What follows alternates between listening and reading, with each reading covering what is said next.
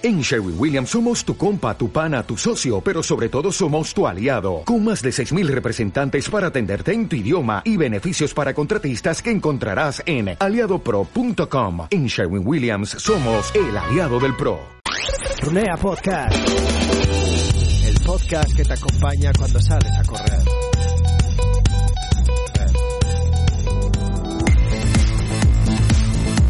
Muy buenas runeantes, bienvenidos a un nuevo episodio de Runea Podcast, eh, podcast en el que hoy damos el salto, cambiamos de, de continente, pero bueno, antes de, de, presentaros a nuestro invitado, al lado mío aquí en el estudio de Runea, Iker Muñoz, director deportivo de Runea, ¿qué tal? ¿Cómo estás? Hola, muy buenas a todos, ¿qué tal estáis?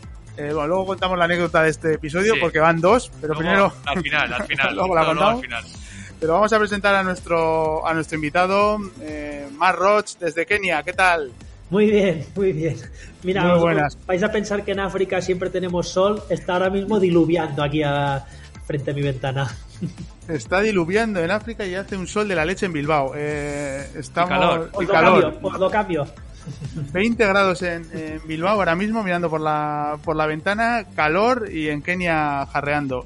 Y además es la tercera vez que grabamos este podcast, lo, vamos a lo vamos a intentar, pero eh, Marc, ¿cómo, me, interesa más cómo fue la primera vez cuando, cuando no conseguimos grabarlo hace, hace un par de semanas. ¿Dónde estabas?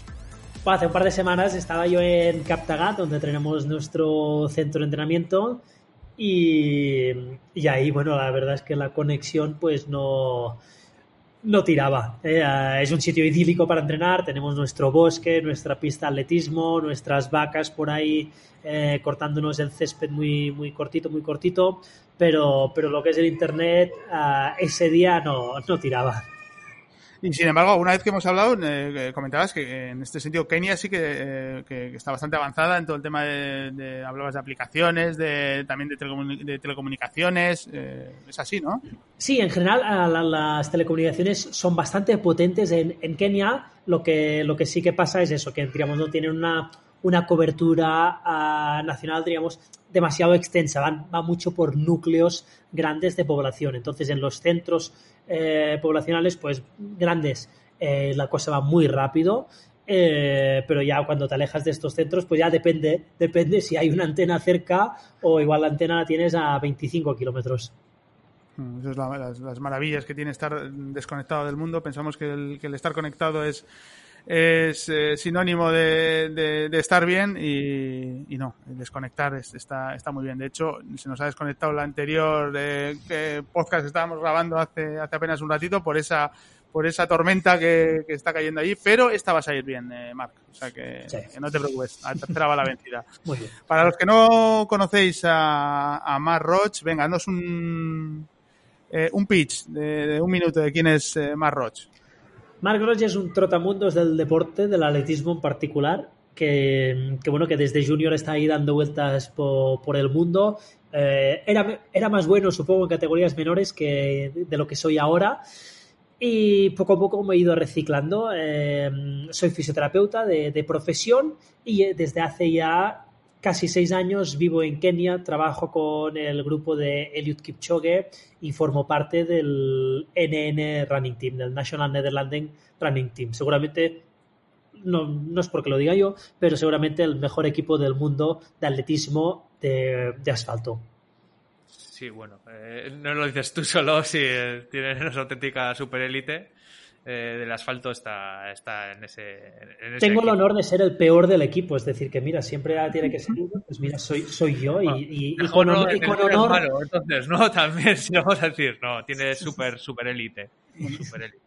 Marc, tenemos un amigo en común, eh, además colaborador de Runea, eh, Churromón, eh, seguro Hombre, que, joder, sí. El gran Churromón, que es eh, colaborador de, de, Runea también, eh, fisioterapeuta de, de, profesión, muy buen atleta, en este caso muy vinculado al, al trail, y hablando el otro día con él, grabamos también un, un podcast, nos decía que Marc en, en, esas categorías junior, que era muy buena, era de los que venían muy, muy, muy, muy buenos.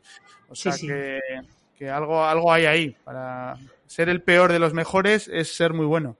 Claro, sí, sí, sí. No, no, no, no me escondo.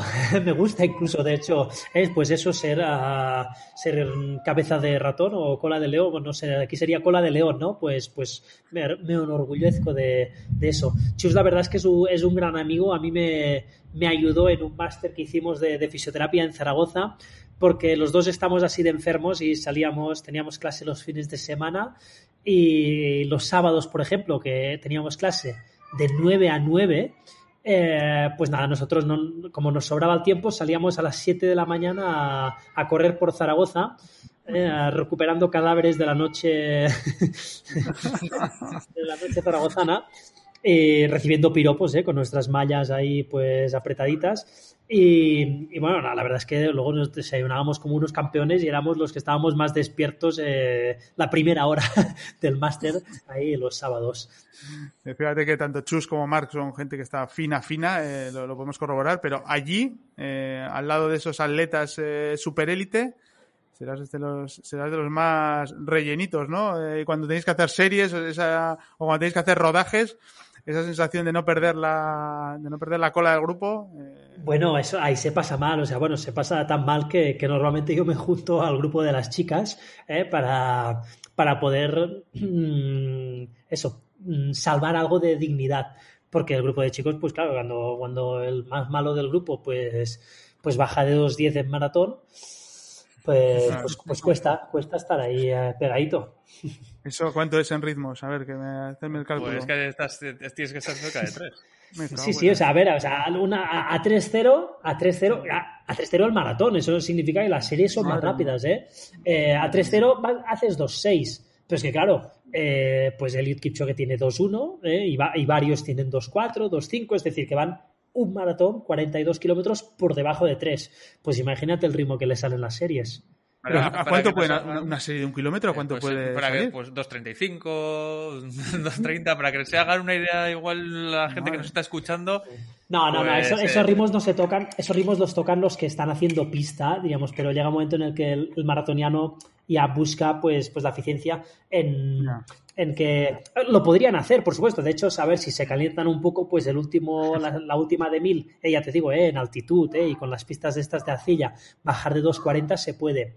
Pero lo habitual es trabajan mucho el ritmo de 2.50, 2.40 y largos, eh, pero claro, van saliendo miles ahí como churros, pam, uno, otro, otro, otro, otro, y se termina el entrenamiento sin una excesiva fatiga muscular. Es decir, el entrenamiento del maratoniano hay que tener en cuenta que difiere mucho del corredor de pista en que, en que no tienes que, que explorar demasiado los límites, uh, sino que lo que tienes que hacer es ir acumulando trabajo, ir, ir acumulando trabajo sobre todo que alimente mucho, ¿eh? que, que entre un poco en esas zonas un poco de exigencia, pero que no te cree lastre porque el día que toca series por la mañana, pues que a la tarde te toca trotar un poco y al día siguiente te va, también te va a tocar mañana y tarde y tal, tal, tal, hasta completar 200 kilómetros a la semana. Como te pases un poco algún día, lo vas a pagar. 200 kilómetros es una salvajada al alcance de muy pocos. Para que los que nos están escuchando, eh, un corredor popular, igual para preparar un maratón, puede estar en torno a cuánto, 70, 80, bueno, obviamente dependerá del tiempo que tenga, ¿no? Pero, pero imaginémonos que no solo vale tener tiempo, sino haber nacido para ello y haber hecho un periodo, yo que sé, un, un sistemático durante toda tu vida de entrenamiento y de desplazamiento, o sea, porque 200 kilómetros semanales eh, está al alcance de, de, muy pocos y encima si le añades eh, las intensidades a las cuales se trabajan, claro, obviamente. Marc, sí. de esos 200 que, que comentas, eh, ¿cuántos son de los llamados entrenamientos de calidad? ¿Cuántos kilómetros eh, crees que pueden acumular de, de, calidad y cuántos son de rodaje o de, o de ritmos más tranquilos? Ponle un 25% más o menos es de, es de calidad y el resto uh, se divide entre kilómetros pues muy suaves y otros suaves. Esto es una filosofía de entrenamiento, es una metodología específica de, eh, pues, si, lo lleváramos al mundo del fútbol, esto es un 4-4-2, eh, existe otras metodologías, es algo que se ha estandarizado en el, mundo del, de, del atletismo, existen otras, otras variables.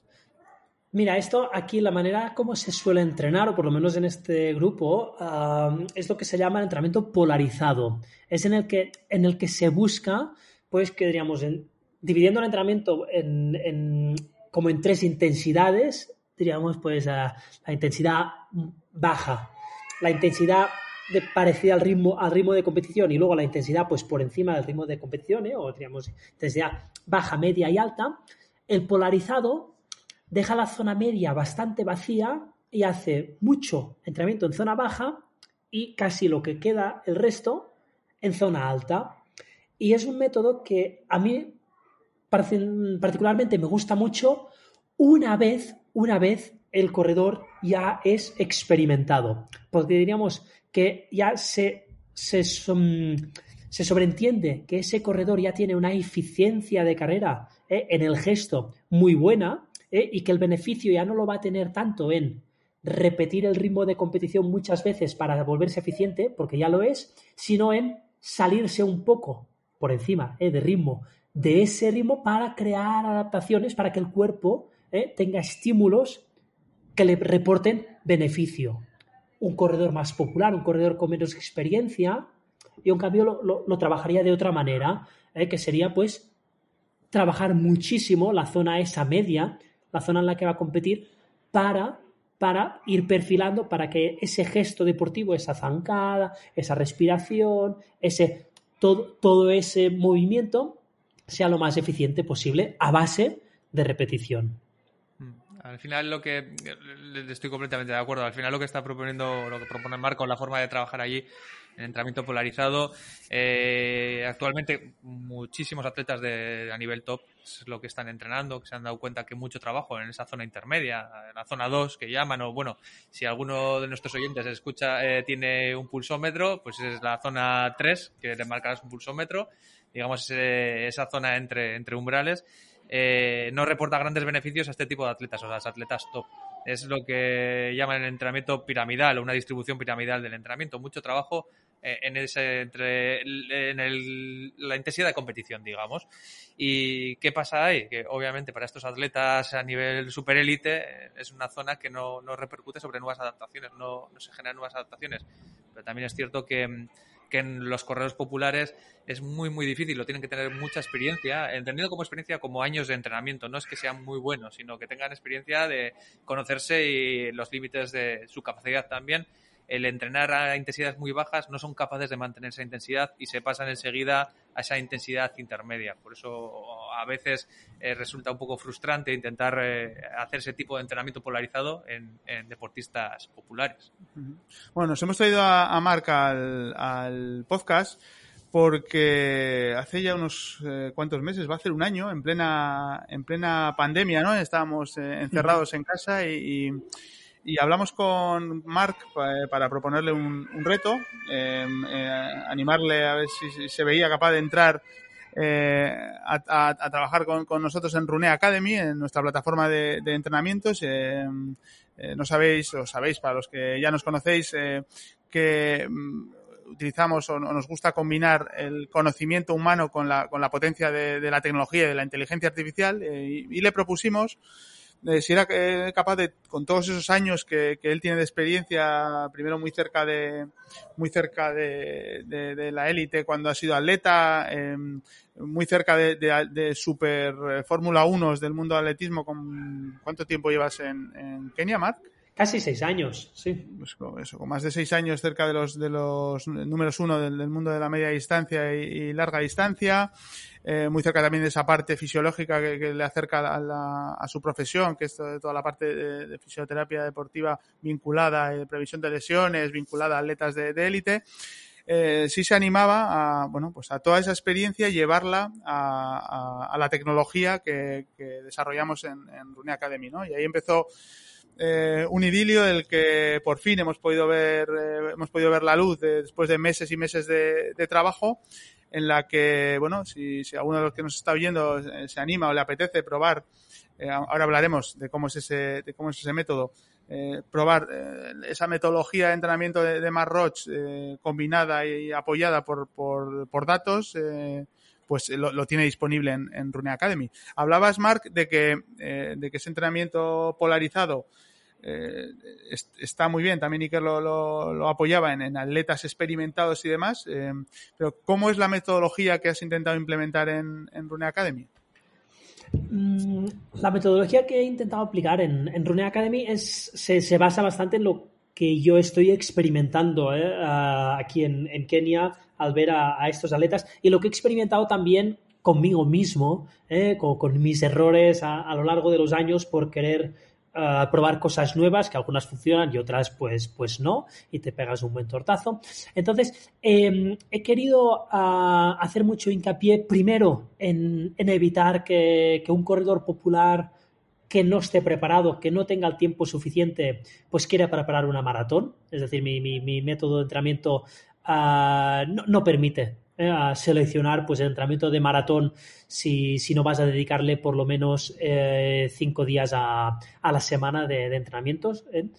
creo que recordar, quizá algún programa con cuatro te lo deja hacer, pero, pero son cosas ya más, más esporádicas. Me gusta más que la gente intente correr rápido Siempre hay tiempo de correr maratón. Acabar una maratón no es difícil, es cuestión pues más de paciencia que, de estado de forma. Entonces, eh, pero en cambio correr rápido, eso sí que el, principal requisito pues es entrenar. ¿eh? Y luego un entrenamiento pues orientado, bien dirigido, en el que ah, no propongo cosas raras. Ah, puede parecer en ocasiones algo monótono, pero es que el rendimiento deportivo en este deporte, en el, atletismo de, fondo, eh, es, un gesto repetitivo, es un gesto bastante monótono que el cuerpo tiene que ir perfeccionando, tiene que ir volviendo cada vez más económico.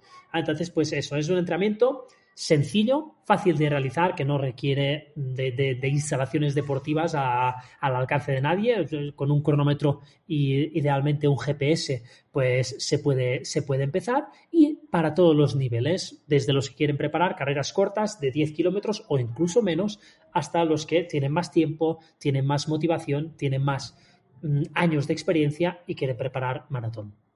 Mm, que en todos estos meses de, trabajo con, con, el, con Mark y con el equipo de desarrollo de, eh, de, Rune Academy y, vosotros mismos con el equipo de testers que habéis estado probando el, plan, ¿para qué tipo de runners eh, le, ves más, eh, más adecuado la, metodología de Mark? Bien, yo diría es que es, el plan es difícil, es difícil de determinar, decir, solo es para este tipo de, usuarios. Eh, dependiendo del programa, por ejemplo, eh, me gustó mucho el programa de medio maratón y de, maratón para una persona que ya está entrenada y que quiere dar un paso más. Es decir, bueno, estoy entrenado, llevo varios años entrenando, eh, no soy nuevo en esto, me voy conociendo ya poco a poco, pero ahora ya quiero un programa que que me exija un poco más, una metodología que me exija y soy consciente de que todos los entrenamientos, o sea, la práctica va a ser sistemática, o sea que no va a variar mucho el, entrenamiento. Muchos usuarios piensan que todos los entrenamientos tienen que ser diferentes, eh, cambios de ritmo, luego series, luego... No, no, no, no. Esto consiste en paciencia y constancia.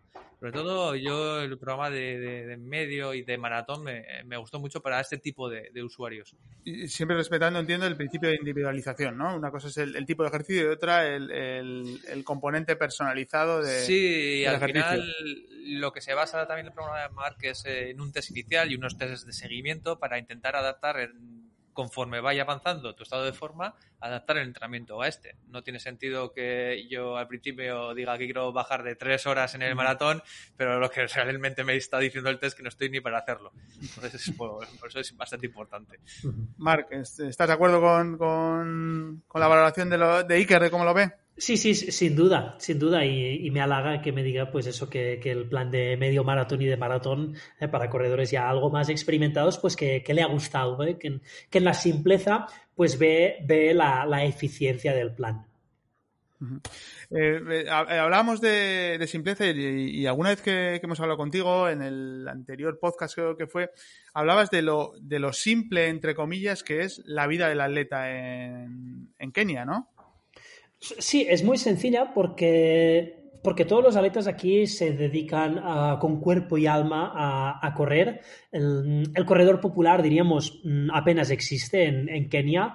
Ah, por lo menos de mentalidad. ¿eh? hay muchos corredores que, no tienen el nivel suficiente o, la, o, la, suerte de poder ir a, a, competiciones internacionales, pero la dedicación sigue siendo de, profesional. Y eso significa pues que entrenan, comen y descansan. Mm, estos tres pilares son los que utilizan para tener este, este rendimiento tan, tan alto.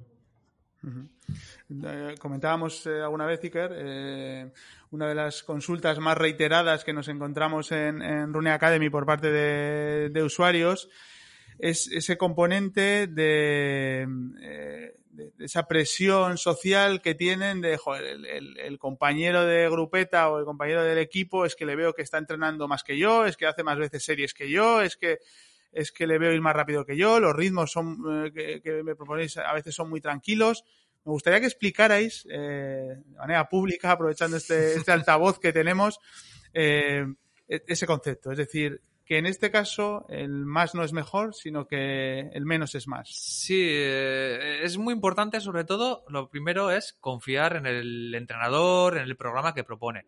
hoy en día, que todo el mundo cuelga sus entrenamientos de Instagram, Facebook, comparten sesiones, hay que destacar el valor, como dice Mark, de la sencillez. O sea, no es necesario hacer ultraentrenamientos que te pidan parámetros increíbles, sino en la continuación del programa, del entrenamiento, confiar en él eh, y sobre todo no compararse con nadie, debido a que somos todos diferentes y nuestras adaptaciones igual tienen que tomar mm, caminos diferentes para llegar al mismo, al mismo punto final, que es conseguir X rendimiento, lo podemos conseguir de diferentes maneras. Digamos que todos los caminos llevan a la Roma, pero no tienen que seguir todos el mismo camino. Eso es importante y sobre todo pues la frase de no pain no gain, que es una frase que hay que desterrar del mundo de... Madre mía, se te van a echar encima los Instagramers ahora. Lo sé, lo sé, pero soy así. No, no, no me considero hater, pero sí alguien con un poquito de experiencia en este ámbito y sobre todo eh, la experiencia propia y, y, como entrenador también que he sido, de decir, no tienes que entrenar todos los días como si fuesen el último de tu vida tienes que mantener los días que son fáciles de entrenamiento de rodaje, fáciles, disfrutar de ellos, que no tienes que sufrir ese día para que el próximo día de las series, los farlex, el entrenamiento exigente, cumplas con lo que se te pide, o sea, con los ritmos que se te pide y el mantengas ese ritmo durante el tiempo que se te pide. Eso es súper importante. Marc, eh, tú que conoces esos dos ámbitos, más el ámbito de, atleta, de élite, estando muy cerca de, de, superatletas eh, en, en, España y ahora en, Kenia. Eh, ¿Hasta qué punto el, atleta europeo y el atleta eh, africano en este sentido tienen ese concepto bien adherido a la cabeza? Es decir, saber que vas a ir a entrenar y vas a ir a entrenar suave, suave, suave, tener ese concepto de que sabes que puedes ir más y, no lo haces frente a un popular que, vemos que es uno de los grandes eh, problemas que nos encontramos en, nuestro deporte, lesiones, eh, además tú estás muy, muy cerca de que te, coge el, ámbito profesional además. Eh, ¿cómo, lo, ¿Cómo lo ves? ¿Qué, opinión tienes en ese sentido? Mira, el tema este es, muy divertido, el de, que normalmente cualquier sesión de entrenamiento, incluso las, las fuertes, siempre se puede dar un poco más pero, pero eso hay que guardarlo para, para, la competición. Y luego, sobre todo, los días suaves, es que, es que no, el, objetivo es básicamente mm, son pues preparar la, las piernas para, para, la próxima sesión fuerte. Entonces, pues no hay mejor manera de preparar las piernas que, que haciendo un trote muy suave.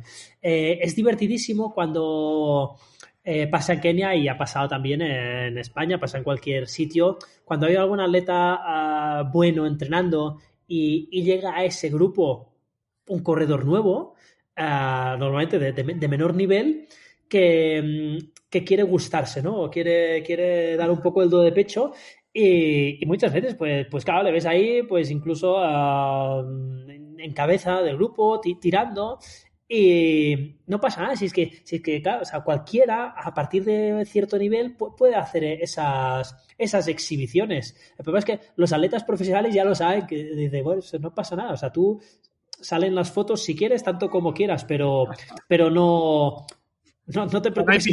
sí, y si algún día nos encontramos en una competición, ya, ya, ya encontrarás tu sitio, no te preocupes. Es decir, que, que sí, sí, que un atleta profesional normalmente sabe, sabe eso, exacto, sabe que no tiene que picarse porque, porque no, no hay beneficio en, en eso y que, y, que el, y que el día que tienes sesiones fáciles, pues vale más guardar por si acaso, porque cuando venga la difícil, ¿eh? quieres estar ahí.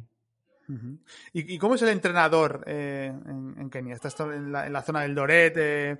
Bueno, pues para muchos eh, el Olimpo del, running de media y larga distancia.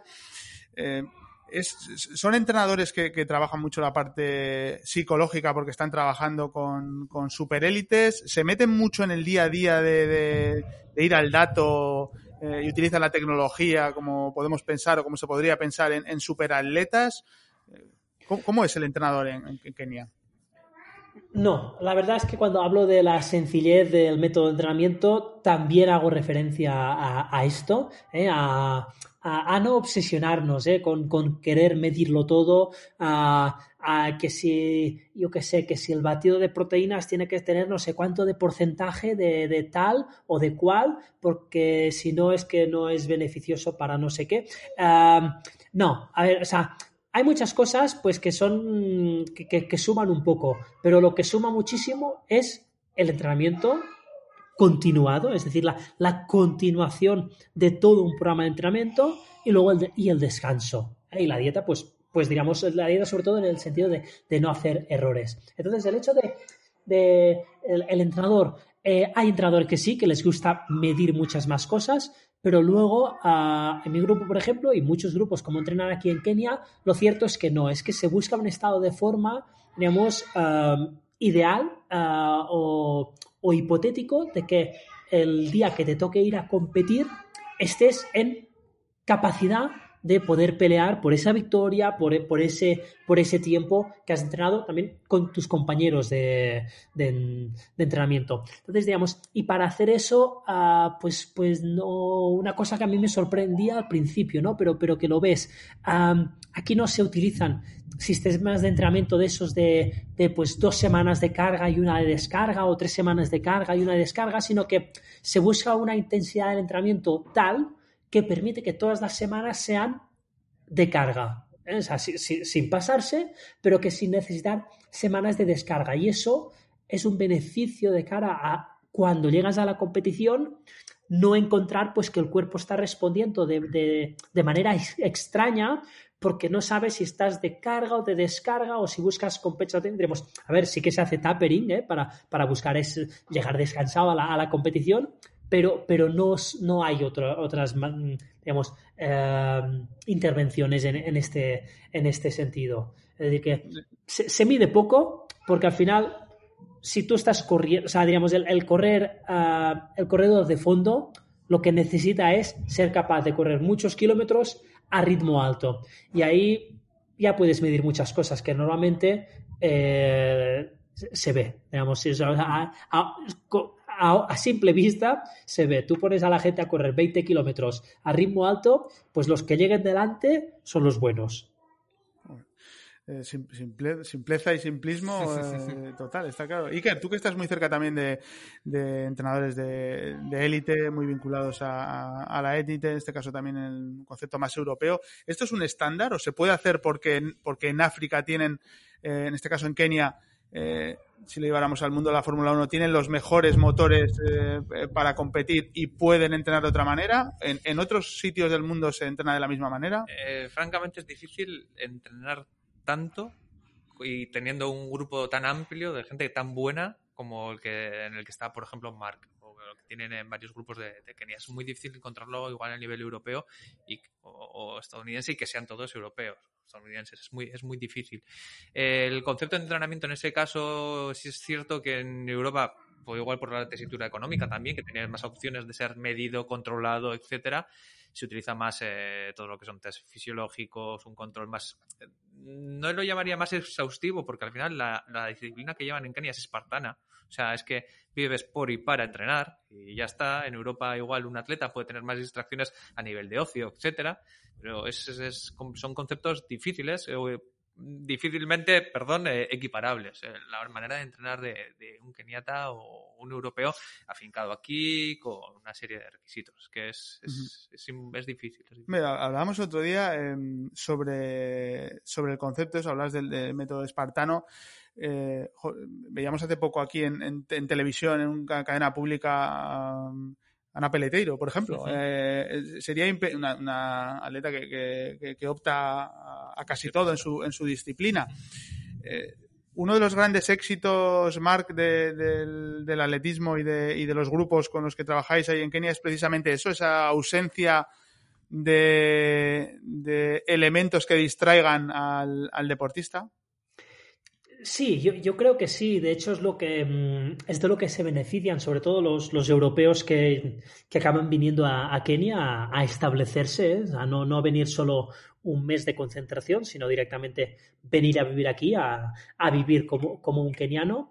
pero entonces, pero también quiero decir que, que, a ver, que esto no significa que la vida es espartana, pero pero que no haya nada más. Lo que sí que hacen es, digamos, estos atletas, es que uh, funcionan muy bien por bloques. Y, muchos de estos atletas tienen compromisos publicitarios ¿eh? o, de, o exigencias de, mm, sí, de, eventos a los que tienen que asistir, pues esto uh, es trabajo del manager de saber encajarlo muy bien en las épocas pues de donde no hay competición, es decir, normalmente pues eso, después de una competición, ¿eh? durante las épocas de descanso hasta que vuelva a empezar la, otra temporada, porque al final un maratoniano suele competir dos veces al año, una vez en primavera y una vez en, otoño, entonces pues, pues ya hay tiempo a lo largo del año para colocar estas cosas, pero cuando uno está entrenando, cuando uno ya tiene el objetivo a tres meses vista, pues ahí ya no hay distracciones que valgan. Y además, eh, hablando de un atleta como Eliud Kipchoge, ¿no? Con, con marcas como Nike detrás, eh, con, con, con, todo lo que significa eh, esa marca y ese, y, esa, y ese poder de branding que, que tiene y vemos a Liud en, en, en muchos en reportajes, en, en campañas. Entiendo que, que, que, también se habrá convertido un poco esa zona, ¿no? Eh, hablábamos de distracciones, pero, pero pues, a lo largo del año tendréis que tener eh, decenas de visitas de medios de comunicación, de acciones de marketing, de, bueno, pues como nosotros que te llamamos de vez en cuando para, para ver cómo, cómo va la cosa, cómo está, cómo está el gran campeón. Eso, eso, eh, seguramente haya cambiado todo, ¿no? De hace 10 años a ahora, si lo, o de cuando tú llegaste hace 6 años a ahora, ¿no? Sí, sí, sin duda, por supuesto. Mm, a raíz de la, la figura de Luke Kipchoge, que era bueno, ha sido bueno toda su vida, pero es que en los últimos años ha sido, ha sido abismal el, el salto cualitativo que, digamos, o sea, la, la confirmación de su, de su calidad, pero sobre todo la, el salto que ha dado su, su, imagen o su figura pública. Entonces, claro, esto ha disparado la, la solicitud de entrevistas ¿eh? y, de, y, de, visitas que, que bueno, que, que, han hecho que en el centro de entrenamiento, pues antes um, casi cualquier visitante era bienvenido y se le ofrecía una taza de té y cualquier cosa, y ahora no, ahora eh, pues hay que uh, pedir permiso y normalmente no se concede y cuando no había pandemia, lo que hacíamos era organizar una media week, ¿eh? donde una vez al año se invitaban a varios medios de comunicación uh, mundiales para que vinieran a pasar una semana a, a Kenia. Y entonces y era, esa era la semana ¿eh? donde los periodistas tendrían acceso a, a los atletas. El resto del año, pues no habría, no habría acceso, pues quitando los viajes de competiciones, así, pero, pero sí, sí, o sea, en este aspecto se ha profesionalizado muchísimo. El atletismo todavía está muy lejos ¿eh? de, de, otros muchos deportes, también porque, quieras que no, somos gente muy, muy normal eh, la práctica deportiva, además, también es una práctica deportiva que se realiza al aire libre, donde cualquiera que esté más o menos en forma, pues también se podrían juntar en el entrenamiento. Entonces, digamos, es, es, es difícil, es como ciclismo cuando están en ruta, ¿no? Que ah, pues hay, habrá que vallar eh, todo el recorrido. Dices, sí, claro, vas a vallar 200 kilómetros de carretera, ¿no? Eh, digamos, es, es, un deporte diferente a, diferente a otros, pero sí que es verdad que en este sentido se ha profesionalizado un poco para, para beneficio de, de los atletas. ¿eh? Y, es, entiendo que es trabajo de, del manager saber gestionar muy bien, ¿eh? pues, pues, pues todo esto. ¿eh? También incluso el, tipo ¿no? de, el posible patrocinador o el posible uh, sí, acuerdo, porque, porque hay marcas potentes que, que favorecen la, la imagen de un atleta y hay marcas pues que, pues que a partir de cierto nivel de atleta pues no, no, no es buena la vinculación. Yo voy a, voy a lanzar una pregunta a Mark eh, y es que me parece muy interesante porque desde hace años cuando venían alguna vez a competir aquí a los crosses y demás, los atletas etíopes, eh, ¿cuánto de importante es tener un buen manager en mm. Kenia? Hombre, es muy importante. a ver. No, me refiero a nivel económico, ¿eh? sino a nivel de, eh, perspectiva profesional, de desarrollo. Claro, exacto. Es que, es que hay. o sea, diríamos. Es que tiene, tiene mucho, es como un prisma, tiene muchos ángulos esta, esta pregunta o esta relación. O sea, hay, hay, hay managers que lo que buscan es en el atleta decir, ostras, he encontrado ahí un diamante en bruto, pues, pues a ver, eh, a, ver este atleta, a ver cuánto, cuánto rinde, eh, para... y entonces yo voy a ganar algo de dinero, porque un manager eh, por ley se lleva el 15% de, de los beneficios del, del atleta. Eh, digamos, esta es una visión bastante comercial y, y muy habitual. Y luego está la visión contraria, y es los managers que diríamos que intentan ser los clientes de los atletas. Es decir, que el atleta es tan bueno que digamos que tú como manager intentas ser quien le mm, provea de estos servicios, que luego tendrán un coste. Pero entonces, digamos, esto cambia mucho la perspectiva porque entonces tú lo que haces es como manager intentas eh, ofrecer, o sea, tenemos tentar ofrecerle al atleta lo máximo posible a cambio de ese 15%. Es decir, eh, en el primer caso, digamos, tendríamos el manager que, intenta, pues, coger a bastantes atletas, eh, colocarlos en tantas carreras como sea posible y, y, que empiecen a ganar dinero desde el minuto cero para rentabilizar ese, ese acuerdo y en el otro caso es el manager que dice, oye, pues, pues yo voy a tentarte, pues eso, pues, pues con ofrecerte vida en este centro de entrenamiento que yo tengo, con acceso a este entrenador, con acceso a este fisio, vamos a hacer un plan más global eh, a, cuatro años vista para, porque creo que tienes el nivel suficiente para atacar cosas mucho más grandes y ah, nos vamos a dejar de, de carreritas pequeñas o de, o de caramelitos que ahora son muy golosos, pero que nos pueden lastrar para, para la gran victoria. Es, es, es, un mundo, es un mundo donde hay de todo.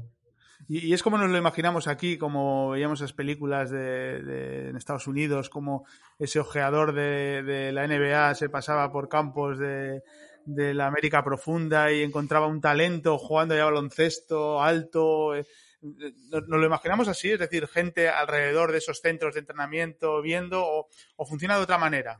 A ver, sí y no, porque en general el atletismo pues no da tanto dinero. O sea, por supuesto que en la cresta, cresta de la ola, pues hay gente ganando mucho dinero con muy buenos contratos, pero, pero son la excepción. Es decir, yo creo que nadie se mete a manager de, atletas pensando eh, que, eso, que sí, que tendrá un, día de suerte, ¿no? Eh, no, porque, porque además a, ver, en los deportes de equipo sí que tú puedes, pues diríamos casi no engañar, ¿no? A algún equipo, meter a un jugador que no vale para nada, pero meterle un contrato de cuatro años, eh, renovable dos más, yo qué sé, pues y eso te garantiza, pues no sé cuánto dinero. En atletismo no, la cosa va muy, primero que va año a año. Y, va casi carrera a carrera. Entonces, eh, y aquí ya os puedo hablar yo como organizador también del, maratón de Valencia, como seleccionador de élite. Eh, claro, yo me fijo a a ver, algunos managers sí que te los crees un poco cuando te dicen, oye, este chico todavía no ha competido mucho tal, pero, pero se le ven maneras, bueno, vale, tal, pero le haces una oferta acorde a, su currículum actual. Eh, no le das un dineral a alguien solo por una, por una promesa. Eh, quieres ver primero resultados, resultados anteriores. Pero sí que es verdad, sí que es verdad que que ver que el talento está en, esto, en, Kenia y sobre todo en las zonas rurales. Eh, y hay ojeadores, hay, hay gente especialista eh, en ir a competiciones, sobre todo escolares, porque claro, cuando eh, normalmente cuando se celebran los campeonatos de Kenia Juniors, de repente vienen muchos managers extranjeros pensando que van a rascar algo. Y normalmente los que ganan, o sea, los que hacen podium en un campeonato de Kenia Junior, ya hace meses, o por lo menos, o quizá un año, que ya tienen contrato con alguien. Porque, porque, claro, o sea, ya en, en su escuela, por ahí y tal, en un campeonato escolar que se hizo, vete a saber dónde, pues ya empezó a destacar. Y la ventaja que tiene el atletismo es que es un deporte, mm, no, hace falta ser muy buen ojeador. Es decir, a ver, a no ser que veas que alguien tiene tres años más que los demás y les saca un minuto, eh, si tú ves una niña pequeña, pequeña, pequeña, ganando al resto y con una agilidad, con una gracia corriendo que destaca, pues, pues ahí hay talento. O sea, sí, no, no, no, no, no, hay que engañar a nadie. La, la, que queda octava ya no es tan buena. Bueno, queríamos hablar y terminar el, el, podcast hablando de Valencia. Eh, eh, primero por, por, la sorpresa que, que, supuso una edición como la, como la de 2020 en plena pandemia y con esa reinvención de Valencia volviendo a conseguir eh, estar en, en, en boca de, del mundo del atletismo, estar en los medios de comunicación como lo consiguió. Eh, además, eh, el resurgir de una marca como, como Adidas, que, que joder, la, la, verdad ha sido la mejor campaña del año que, la, que le ha podido venir en Maratón de Valencia en este sentido primero felicitarte por lo que, por lo que te toca, eh, Marc. Y, segundo, que nos cuentes un poco cómo, cómo, lo, cómo lo viviste, ¿no? Una edición tan, tan, tan especial, tan diferente y que, y que, por lo menos desde fuera, las sensaciones que ha salido también. Bueno, es que realmente desde fuera y desde dentro salió muy bien. Eh, primero porque se pudo celebrar y esto significa pues que, que fue un exitazo eh, a todos los niveles. Eh, en la parte de la que me encargo, que es la, la selección de los atletas de élite, pues, pues claro, sé, la dificultad que tuvieron muchos atletas para poder viajar hasta España, sobre todo los africanos, los etíopes, que, que claro, que, que que tenían las fronteras Schengen cerradas para, para ellos, pues cómo tuvimos que acceder a través del Consejo Superior de Deportes y las embajadas, pues permisos muy especiales para, para poder, para que pudieran viajar.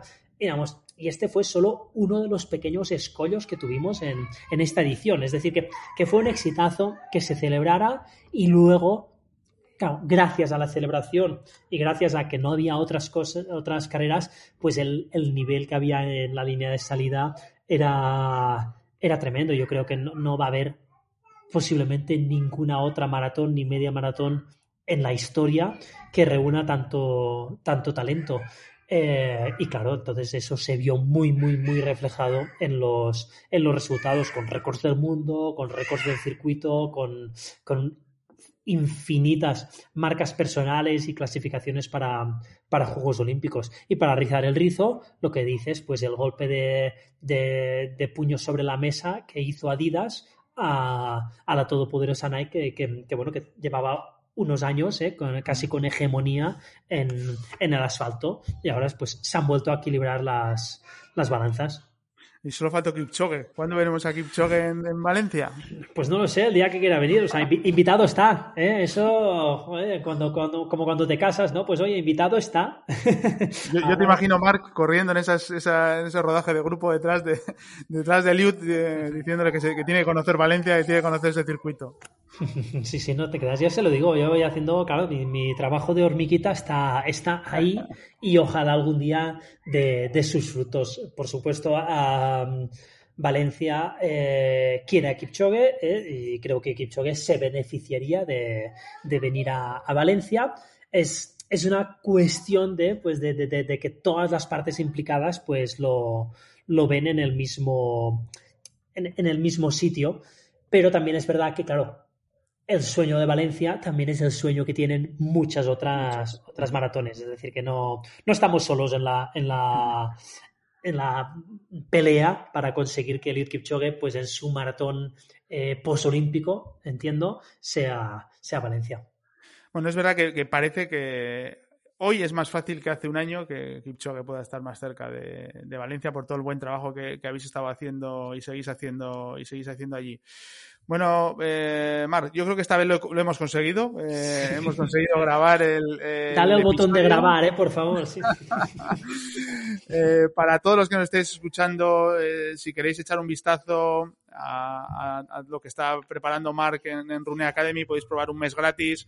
Eh, como siempre, testarlo, probarlo y si os animáis, eh, empezar a participar y a entrenar con nosotros. También os adelantamos que vamos a hacer un, reto virtual, una carrera virtual para todos aquellos que ya entrenáis con, con Mark y que queréis seguir eh, o probar el entrenamiento de, de, Mark. Será muy pronto, os lo contaremos. Una, una carrera virtual, además con, con el apoyo de sus, de sus patrocinadores y de sus partners, una cosa muy, muy chula. Eh, Marc, ha sido un auténtico placer, como siempre, tenerte un ratito con, con nosotros. Iker también. Muchas gracias. Y Marc, que te vaya todo muy, muy bien. Eh, estamos encantados de tenerte en la familia eh, Runea y espero que participes en tu reto y, verte por arriba.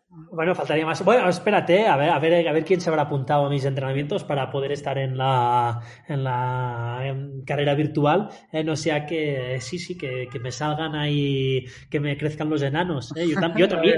Competidores va a haber, eso seguro. Sí, sí, o sea, hay más de, más de 350 personas en, menos de un mes que lleva el plan activo entrenando ya con, con tu método. Eh, o sea que seguro que guerra, guerra va a haber ahí por esas primeras plazas. Pues nada, me tendré que poner en forma. Marc, un abrazo, mucha suerte, que vaya todo muy bien y seguimos en contacto como siempre. Muchísimas gracias.